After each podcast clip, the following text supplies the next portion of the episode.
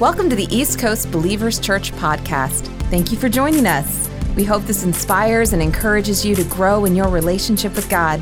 Now, here's Pastor Norm. Well, uh, this has certainly become my longest series of the year. It's the How To Guide To Christianity. And if you're newer to our church, I typically do a series in about four weeks, four to five weeks is how I usually write them. This is going to be a twelve-week series. And what we've done is taken the book of James. And the book of James, the New Testament, was written by, by James, the half-brother of Jesus. And um, James was a pastor. What, what separates him from all the other writers of the New Testament was he was actually a pastor writing to a congregation. And And Paul was an apostle, and he had an angle, and Peter had a different angle. But James was a pastor, and he he did something that probably the other writers didn't do as well. He got down to the real practical aspects of Christianity.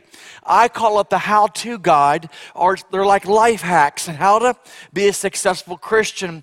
And, and he narrows it down really to about ten or twelve different areas, and we're wrapping it up. And I decided to do something I really haven't done a lot of times before in, in preaching is, instead of taking a topic, I thought, we'll just take a book, and we'll go verse by verse and, and just go through the whole book and see what it has to say. So we've broken it down to twelve weeks. We've gone from really every verse of the book of James, James chapter one, two, three, four, and we're in James chapter five, and we only have two more weeks left of this series, and not counting today, and we're getting down to the three last topics, and we're going to deal with today about the subject of prayer. And next week, when I preach next, we're going to talk about faith.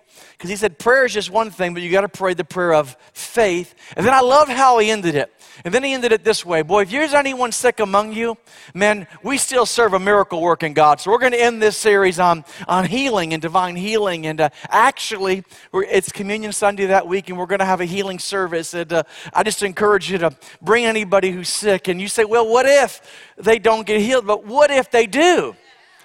Like, that's what I'm saying is that's the kind of God that we serve. He's faithful. And so we're in James chapter five. Let me get re- starting right into this. In verse sixteen, a very familiar passage of Scripture, he says, the earnest prayer of a righteous person has great power and produces wonderful results. And I I, I think um, a lot of us know that, that prayer does produce wonderful results. And then he said something else I think is really kind of gives us a glimpse into how he was thinking when he wrote this. He said, Elijah was, a, was as human as we are, yet when he prayed. And so I think we buy into the fact that prayer is effective, it produces results in our life, but can we be honest, am I the only one that sometimes struggles in the discipline of having a consistent prayer life? Even though we know it works, and even though we know it produces, sometimes we struggle with the consist- consistency of it and being just day in and day out being praying. He, and, and what James is saying, hey, it produces wonderful results, yet you're human. I like the way the Amplified reads it. Amplified reads it like this. The heartfelt and persistent prayer of a righteous man, a believer, can accomplish much, which I think, like that's nothing new for this group. We know that prayer works, and we know it accomplishes much. And then he said this, when, and he, I like the Amplified, it just sort of amplifies this, when you do it. But prayer doesn't work if you don't do it. And he's going to address this here. When put into action and made effective by God, it is dynamic, and it can have tremendous power, which everyone says, yes, I know. And then he said this, Elijah was a man with a nature like ours. Then I want to break this down. With the same physical, mental, spiritual limitations, and shortcomings. In other words, he was tired when he got up in the morning to pray. He was distracted when he prayed. He had his mind in other things when he maybe should have been praying. He, what James is talking about is, hey, we know prayer works, but we're distracted. We're, we're, We're, we're tired. We, we struggle with the consistency of it. He said he prayed intensely for it not to rain. It did not rain on the earth for three years and six months. Then he prayed again, and the sky gave rain. James deals with it. He goes right to it. James does not disappoint us today, hitting us right where it hurts. This is a grow series. This is a series that's designed to disciple you and cause you to grow. And by, by design, it should be painful. It should cause us to look inward. And, and by design, this is supposed to produce change in our lives. And James does not disappoint this morning. He says, yes, we know prayer works, but we got to do it for it to work. But we have a human nature, and we have shortcomings, and we have consistency issues, we have distraction issues, and we have things, priority issues, and so we don't pray. And so what he is saying is this: if you want the same results Elijah got, then you're going to have to actually pray. And so, which leads us up to what we're going to share about this morning is, how do I get an effective, consistent prayer life? And that's what I want to talk about. I want you to leave today with a step-by-step plan where you can overcome the issue of lack of consistency, being inconsistent in your prayer life, struggling with getting it right. I know I'm quiet because I'm preaching to the right group today. I know you're quiet because this hits home with us. And so here's, here's what I want to take us to. In Luke chapter eleven, in verse one, the disciples were talking to Jesus, and uh, they saw him pray, and they said, once Jesus was in a certain place praying, and as he finished, one of his disciples came to him and said, Lord, teach us to pray, just as John taught his disciples. Or, you're praying in such a way that inspires us to want to pray. Or, when you pray, it doesn't seem like God is a million miles away. When you pray, it seems like you're getting results. So Lord, teach us to pray that way. And can we be honest? Most of us today are praying out of obligation. We're praying out of duty. And some of us are even just praying on an emergency basis only, an as-needed basis. That's how a lot of us pray. And hey, listen, and God's glad that you're even doing that.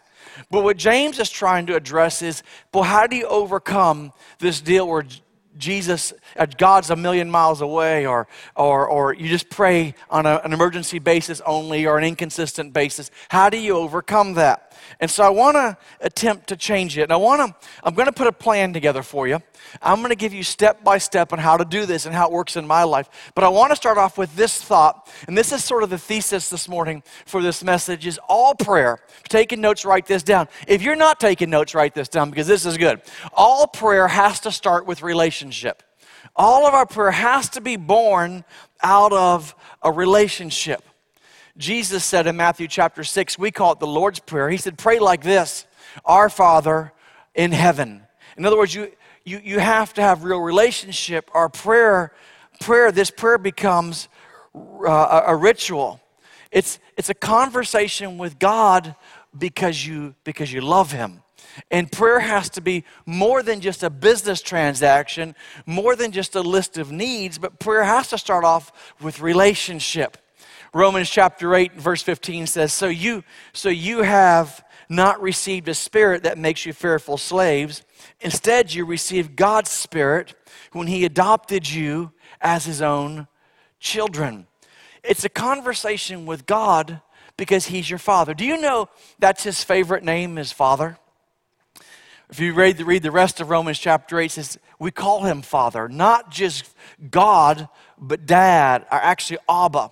And it, it actually imp- it implies such a deep relationship between a son and a father that you would crawl up in his lap.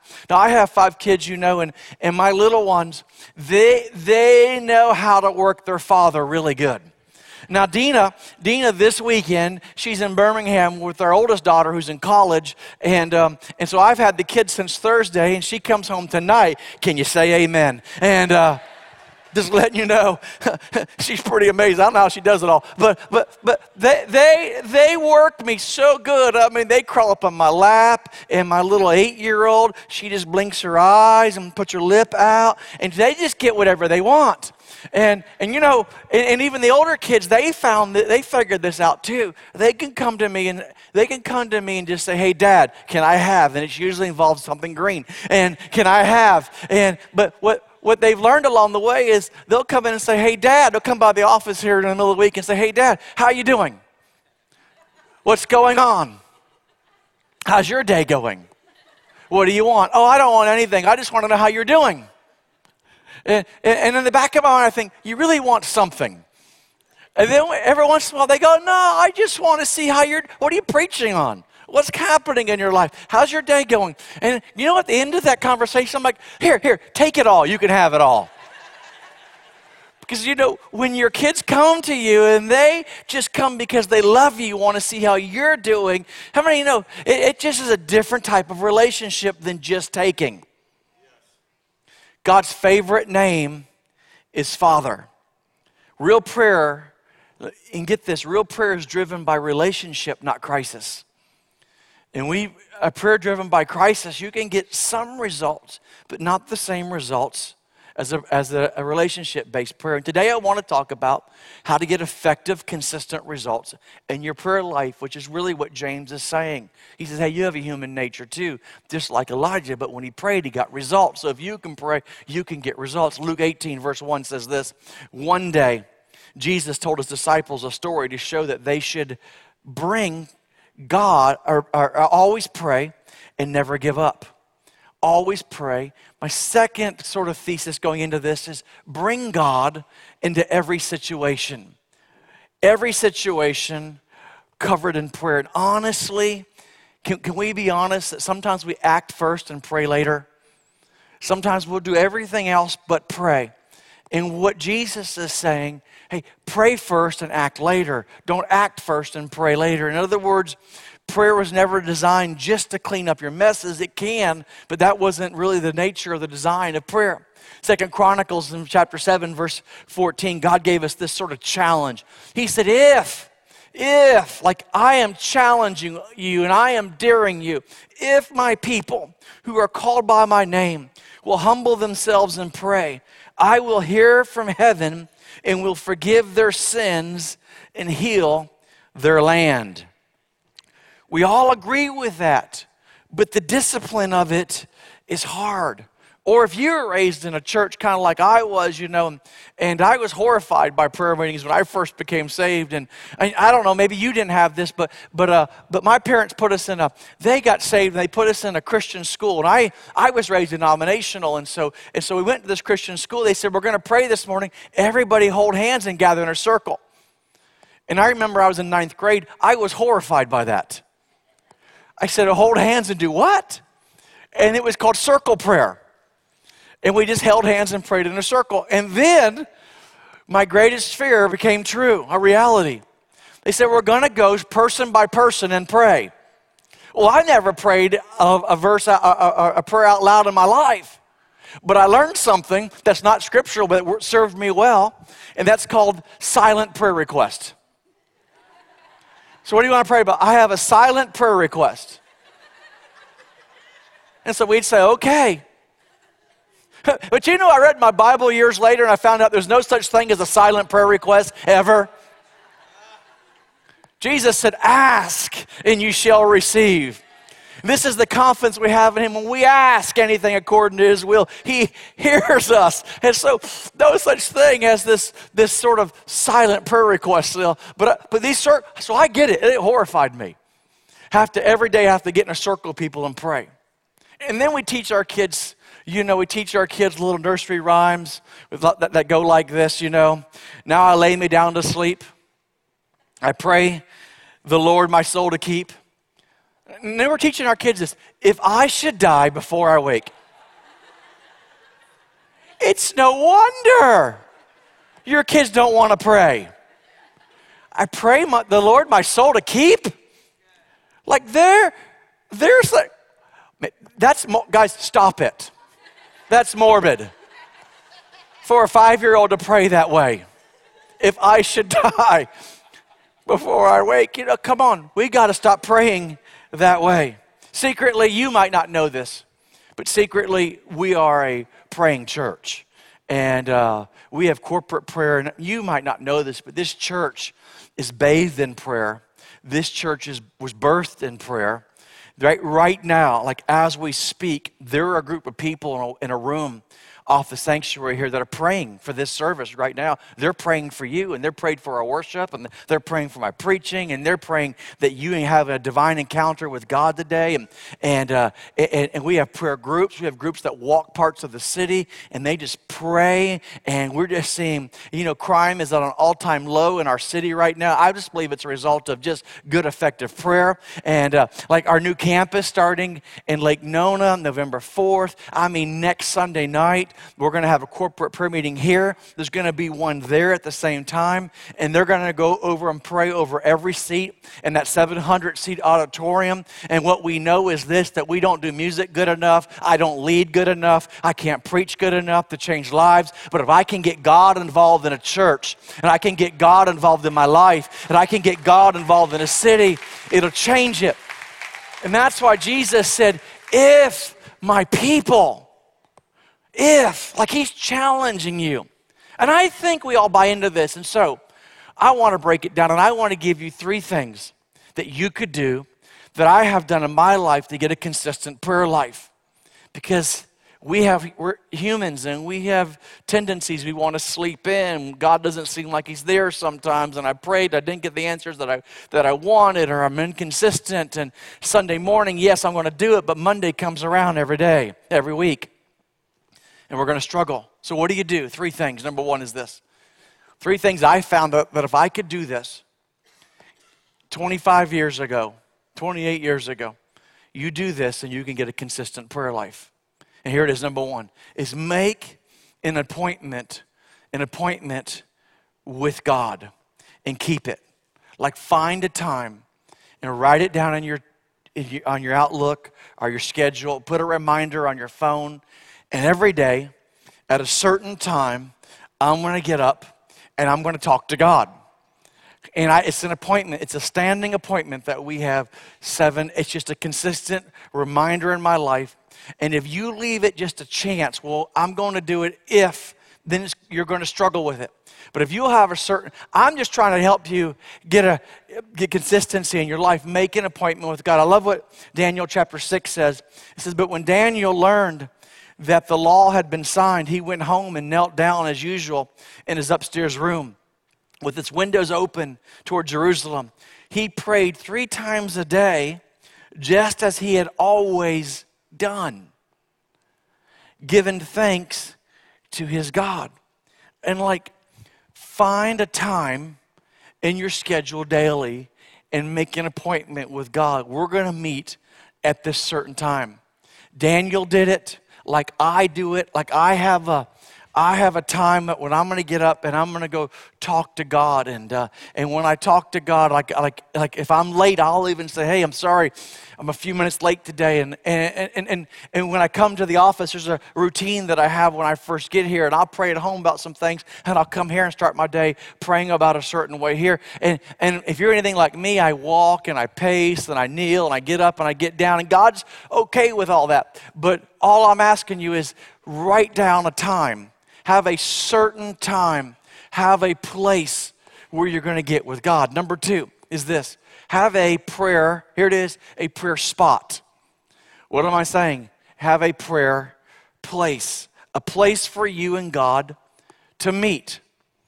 Whether you kneel there, whether you sit there, whether you walk there, whether it's in your office, whether it's in your home, whether it's in your prayer closet, whether you have a war room. How many of you have ever seen the movie War Room? If you have a room where you take care of business, I mean, Jesus talked about a prayer closet. You don't have to have a prayer closet, but but but I have friends that have a, a real prayer closet. You know, they go in there, and I, Dina could never do that because we she has too many shoes, and so it wouldn't work. But but but you could go, you know, just a certain place. Someone says, well, will that actually make a difference? Absolutely. Mark chapter one and verse thirty-five.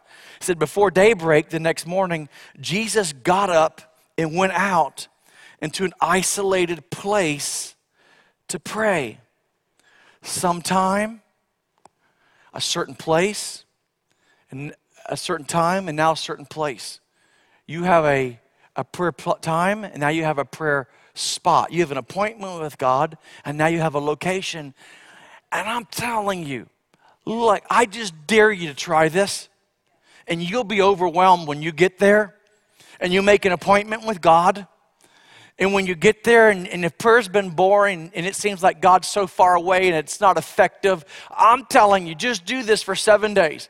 A certain time and a certain place, and you're going to be shocked when God shows up, because he's going to be there. And then here's the last part. And, th- and this is the one that I want to drill down on. And this is the one that I think is where we get struggle, where we struggle. And this is where I think we find ourselves lacking consistency. This is where we get to the place where, man, all the excuses. Well, I tried that.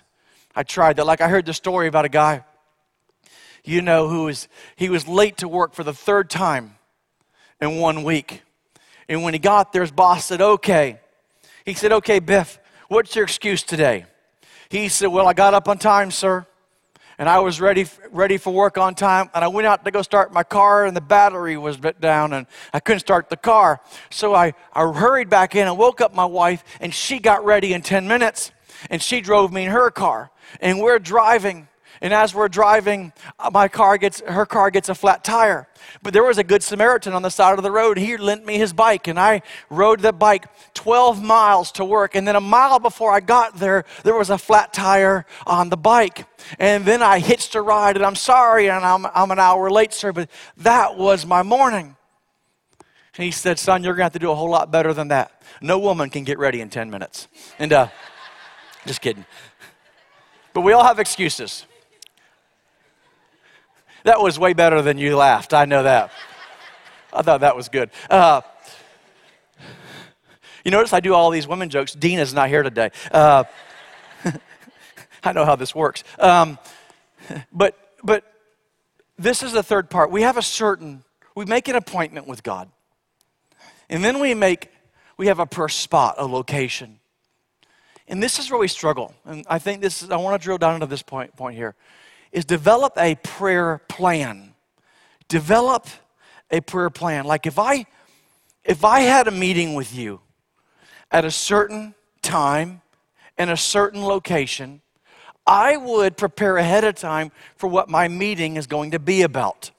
If I didn't know you very well, My, my assistant and, and myself, we would. I, I would find out some information about you. I would know who you are before you came in. If you were going to come in and talk to me about a certain subject, a family issue, and, and I had a little heads up on it, I would prepare myself. I wouldn't go into a meeting without a plan. I would have a plan, and I would know what we're going to talk about. And I would be ready on my end. And I think sometimes we go into prayer, and there is a relationship component to prayer that I could talk about at another time, but if we would go in with an appointment, and then we have a place we're going to meet, and then when God shows up, this is my plan. I'm going to put together a plan. And so Jesus gave us this example. When they said, Lord, teach us to pray, he responded to them with the Lord's Prayer. And what we've done with the Lord's Prayer in the modern day church is we've turned it into a prayer that you memorize. And honestly, if you pray that prayer and memorize it, it's only a twenty-one second prayer. But when Jesus gave us the Lord's Prayer, it was never designed uh, to have us memorize it and just recite it. It he said, when you pray, pray like this. This is an example to prayer. In other words, I'm going to give you a plan on how to be effective. And in Luke chapter eleven and verse two, he said to them, when you pray, pray like this. Father, hallowed be your name. Come to him with worship. Then he said, pray this way. Your kingdom come. Lord, what's going on in your kingdom? Let's pray about what's important to you. Give us each day our daily bread. Lord, meet our needs. This is what's going on in my family and my life. And forgive us our sins, for, for we also forgive everyone who sins against us. In other words, hey, man, let's get some relationships right between me and you and the people in my life. And then lastly, lead us not into temptation. In other words, do some spiritual warfare. In other words, you have to figure out, like, what is your plan, your own plan? What does it look like? What does the plan look like? Like, I have a plan. I have a journal. When I go into my prayer, I go in at a certain time, I make an appointment with God, it's a standing appointment, and then I go into a certain place. I have a prayer chair in my home that I use, and it's a chair that I'll pray in. The kids know I'm gonna pray in it. Sometimes I sit in it, sometimes I kneel in it, sometimes I fall asleep in it when I'm praying, but I, I, I'm gonna be there every morning. But then I go with this journal, and I open up this journal, and when I pray, and I have a plan, and it's a pretty detailed plan. And it's a long plan, and, and I'll be honest with you, I don't get to every part of the plan every day. But in that plan, you're going to see me, I'm going to have me praying for our nation. I'm going to have our, our president, our congressmen, our senators. I'm going to have our governor. I'm going to have our local and, and city officials. I have them all written out. And then I'm going to pray over, over this church, and I'm going to pray over our staff. I have all their names written out, and I have their kids' names written out. And then I, I pray over our overseers, and I pray over our board members. I pray over our elders. I have their names and their kids. And, and now I have great grandkids, and some of them have great, great grandkids, and uh, pray over them, and I don't get to every one every single day. And then I take over, pray over my family, and I list my family out. I have every name, and sometimes I have a note beside it what they're going through. Like my daughter moving to college last year, I prayed over that every single day, and I prayed for my grieving heart as well. And um, and, and then I'm going to go down, and I'm going to pray for for my needs and what's going on in my life. And then I'm and then I pray over this church, and I pray over you, some of you individually, and so I pray over it corporately, and I make a confession, a declaration. Over, and I keep going down that list, and I don't always get to everything on the list, and that's okay, but I have a plan.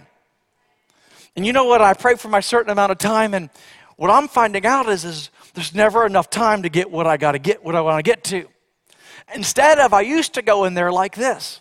I'm going to pray today, God, and um, man, I hope it works out, and if I wake up, I'm going to do it.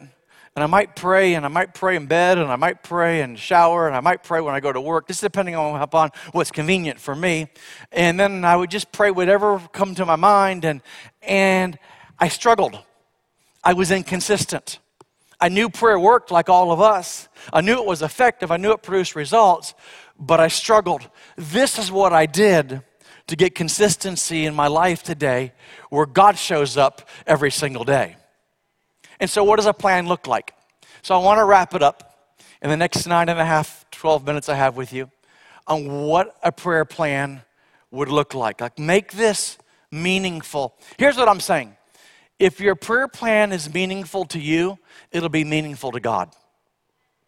If you put together a plan, and I'm telling you, dramatically would change your prayer life, that you'd make a decision that I'm going to pray before. Like, I'm not going to pray last, I'm going to pray first. And in fact, we have some keychains out there, and they're going to be out in the information booth today, and we've given them out before.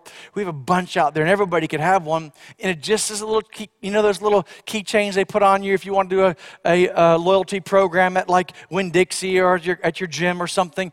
We have one that says East Coast Believers, pray first. And it's just to remind you, when you pick up your keys, I'm going to pray first. And so what I'm asking you to do is consider this. I'm going to pray before I go to my meeting. I have a meeting. Okay, give me one minute. I'm going to pray. I have an important phone call. I'm not going to pray after. I'm going to pray first. I have a doctor's appointment. I'm going to pray first. I have, I have, my kids are going to school. We're not going to pray after school. We're going to pray before they go to school. We're going to pray, at, not at the end of the day, but at the beginning of the day. We're going to pray first. We have an important day. We're not going to wait to pray after. We're going to pray first. If you want to change and you want to get some different results in your life, pray first. I love this verse. Psalm one twenty-one says this, and I look up to the mountains. And the mountains are always, in, in, the, in the Old Testament, it signifies, New Testament, it signifies problems. In the Old Testament, it signifies places of authority. They'd always build the government on a mountain. He said, I don't look up to the government. We could say it like this. I look to Washington, D C Does my help come from there?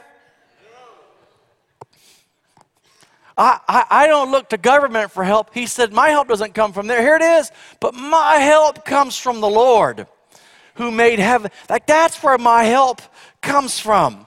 Not, not from government, not from education. My help comes from the Lord. And so here, let me give you a prayer plan. And I wrote down five things just to help you, uh, an outline for a prayer plan that you could put together. And if you would put these together in your life, it would be a start. And I would encourage you to develop it a little bit beyond that and even say, okay, I'm not just going to take this prayer plan, but I'm going to make it real specific to my life. But there's five specific things that the Bible says to pray for. This would be simple. If you have a Bible program, type in the word pray.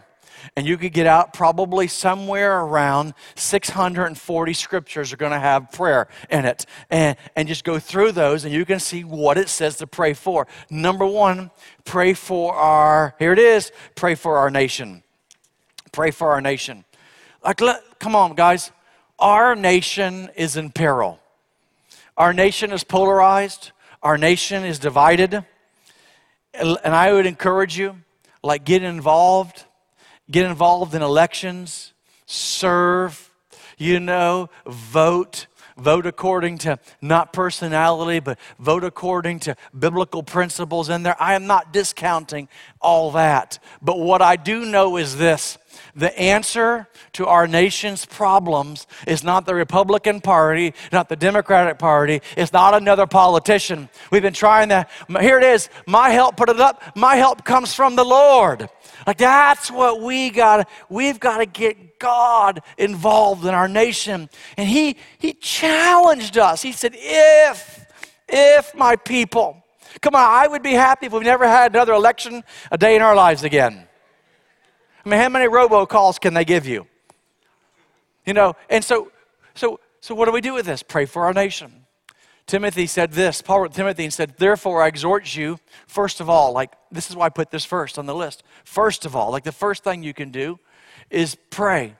Supplications, prayers, and intercessions, a giving of thanks be made for all men. And then he sort of breaks it down. Who, who is that? For kings, for presidents, for governors, for mayors, for congressmen, for senate, for school principals, for teachers, all who are in uh, authority, police captains, sheriffs, all that are in authority. Why? Here's the reason why. That we may lead a quiet and peaceable life in all godliness and reverence. The next verse says, for who wills all men to be saved. And so what is he saying there? First thing on your prayer list is pray for the city and the state and the nation you live in. Number two is pray, have a plan to pray for my, pray for my family. This is your, your kids, your spouse, your siblings, your parents, and and let, let, let me just, because I know that you, I know over the years I've figured this out, I can't hardly believe it, but I, I people think that we have a perfect family. And we don't have a perfect family. I'm just going to be honest with you. My kids don't walk around the house carrying Bibles. They don't have different translations in their Bibles. They have one Bible, and uh, they don't mem- they don't have the Bible any more memorized than than you do. And I'll be honest with you, like, we try to do devotions every year, and uh, we, we try to do them once a week, and um, and um, on Monday nights. And the older kids would just complain and gripe, and the little ones, they just can't wait to do it because they want to speak, and everyone has to listen to them. And um, and so we we've tried this devotion thing, and uh, we just have never gotten any traction in our life. And all the years, we've been trying it for twenty years, and we hardly get any traction with it. And so I'm sorry to disappoint you. Don't leave our church because your pastor's family doesn't do devotions every day. But even though we don't get that right, I'll tell you something we have gotten right, is prayer as a family. We found, we figured out that we can't go without prayer. And so every morning, we're going to pray together. Every night we're going to pray together. Before we go on a trip, we're going to pray together. And so you're going to trip with me.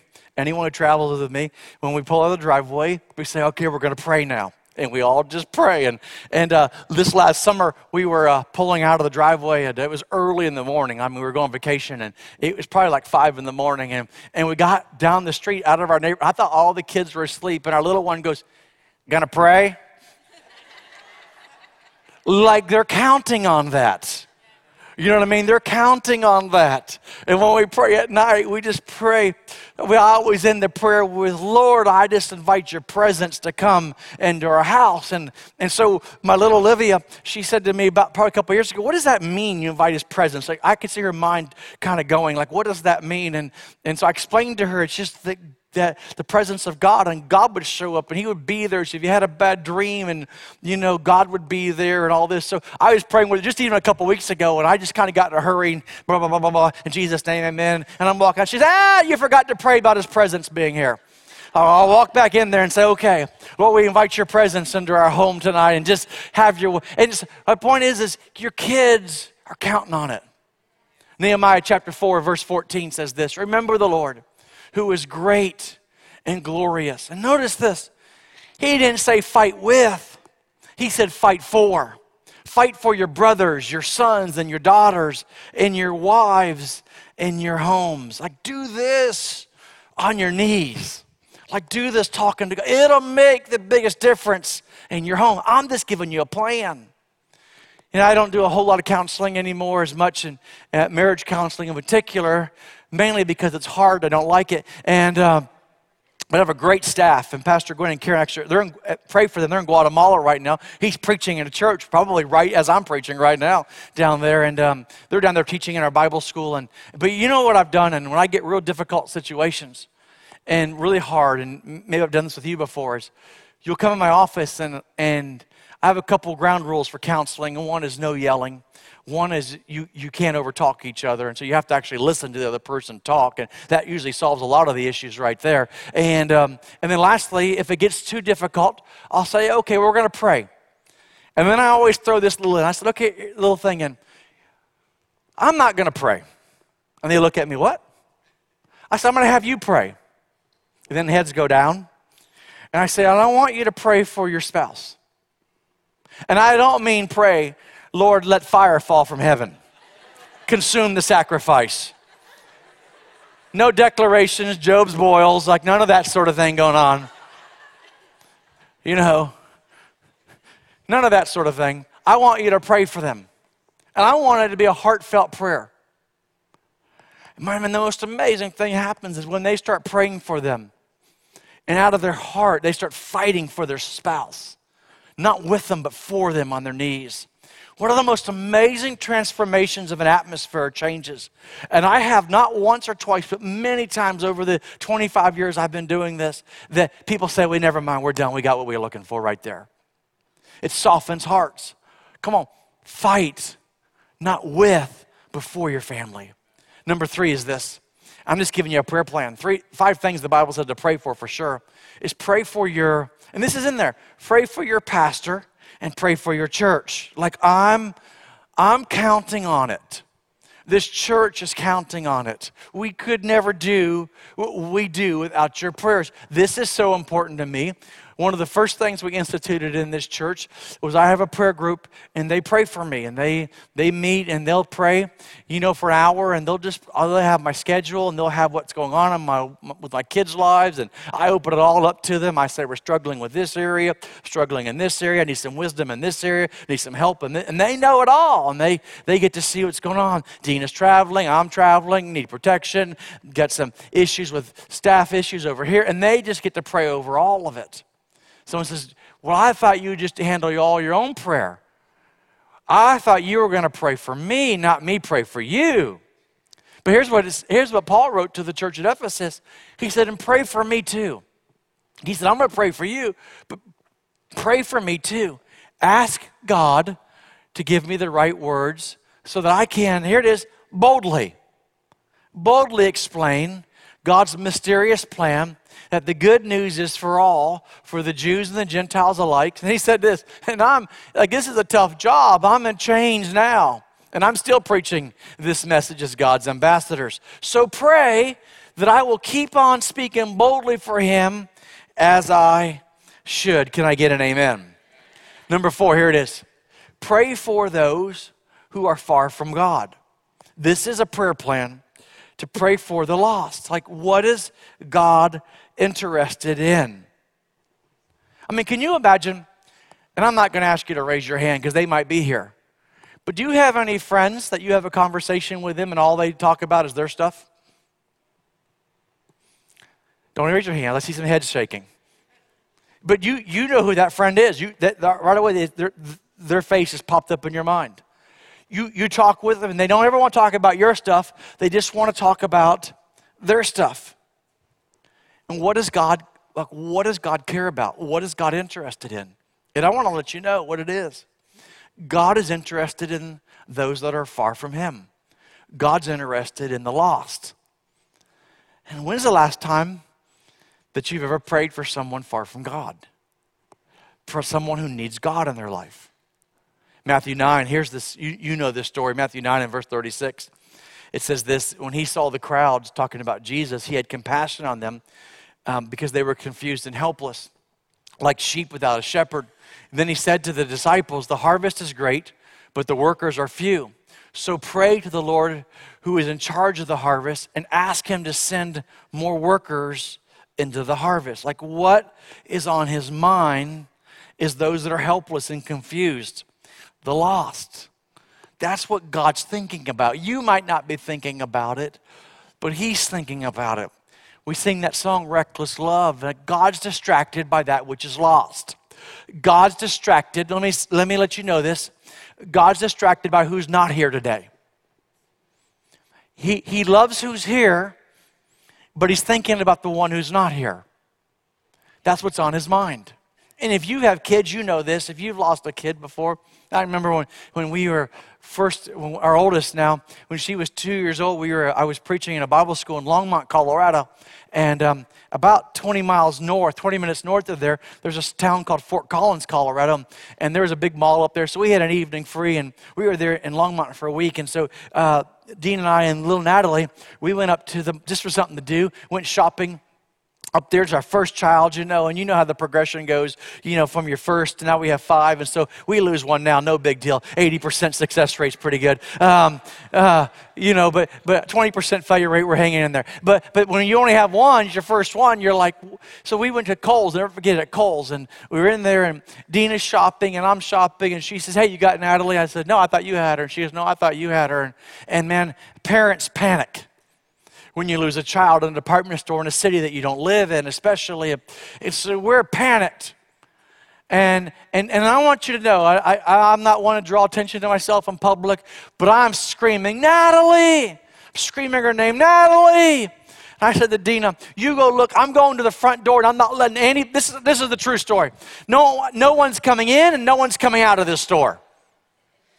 Like I'm, gonna, I'm at a major department store and I think I'm gonna take it over, because my daughter's lost.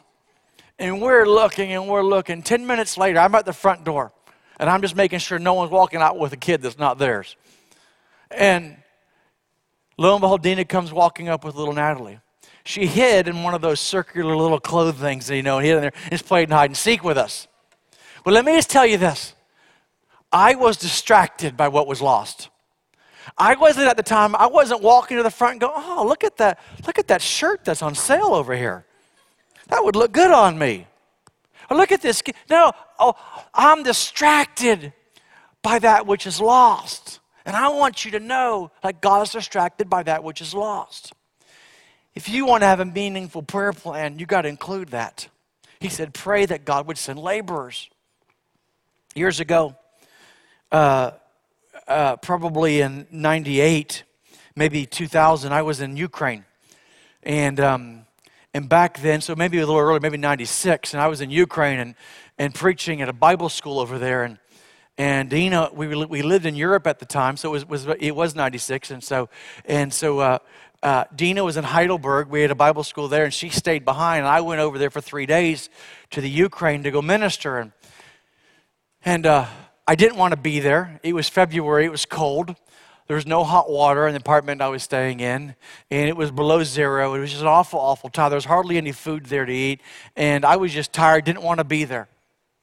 And when I was leaving, I was frustrated, and I was aggravated and irritated about having to be there. And I said to my my my host, I said, listen, I'm flying out of here. It was Valentine's Day.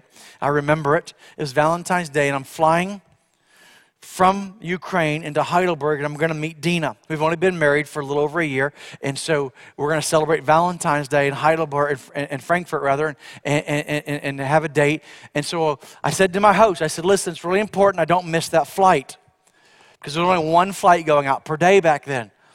And so he said, He said, okay, no problem. And so at the end of the, this week, I'm there. I'm, I'm praying for students, and I'm laying hands on them because they're going to go in the ministry. And, and I'm actually sort of aggravated because because I don't, the line's really long, and I'm just praying, Jesus' name, looking at my clock, Jesus' name. And so, look, Jesus' name. And so, like, g- g- hurry, hurry, hurry, hurry, because I don't want to miss my flight because I didn't want to be there.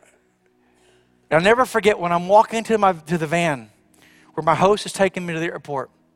An older gentleman, probably in his eighties, comes walking out, and he goes, sir, sir, sir. I said, yeah, what is it? He said, I got to talk to you. And I said, I really don't have time to talk to you. I got to go. And my host said, let him talk to you. I said, okay. He said, thank you for coming. I said, oh, I'm so glad to come. God bless you. Have a good day. And uh, I'm, I want to get to their flight, catch my flight. He said, sir, he goes, our nation was once a great nation. Before the communists came and took God out of our nation. He goes, this wasn't the nation that I was born into, what you see now. This is a great nation. But communism robbed, took God out and robbed everything. He said, thank you for coming. He said, I've been praying for you that you would come my whole life. He said, what you shared today, I asked God. I was a young man. I said, God, what about this? And all these years I've been waiting for an answer because you were the answer. Man, all of a sudden you don't care about your flight and, and all that. You just want to hop out and then say, okay, I'll stay for another week. What I'm saying is, is God said, pray the Lord of the harvest. He sent forth laborers. Like you're, you're a laborer. That God would send someone. Let me wrap it up with this because this is important. The fifth thing on our list is pray for my needs. We have needs, like big and small. It's not, nothing's wrong. Like if you have a headache, all I'm saying is, man, take a Tylenol, it's fine, but pray first. Big needs, small needs. If you have a meeting, like prepare for it, but pray first. Your kids go to school, like, like yeah, take care of all the natural stuff, but pray first, big or small. And here's the promise. Like put your needs on there. I have a list of things that are important to me in my life and my family. And I write them down. And and and and some of you I'm close friends with, you give me your needs. I actually write them, put them in my journal and pray over them. And here's the promise that God gave us. He said, do not be anxious about anything, Philippians, but in everything by prayer. I think we all buy into that. By prayer and petition with thanksgiving. Present your request to God. And here's, here's the promise, and here's the declaration. But if you'll do this, and the peace of God, which transcends all understanding, will guard your hearts and your minds in Christ Jesus. Isn't that wonderful? What a promise that could be, that if, if I would just pray that, man, it might not be working out the way I think it's going to work out, but God's peace will come on me. Amen? Thank you for listening to the East Coast Believers Church podcast. We hope you were blessed by this message. For more info about this podcast or other resources, visit east coast believers dot org.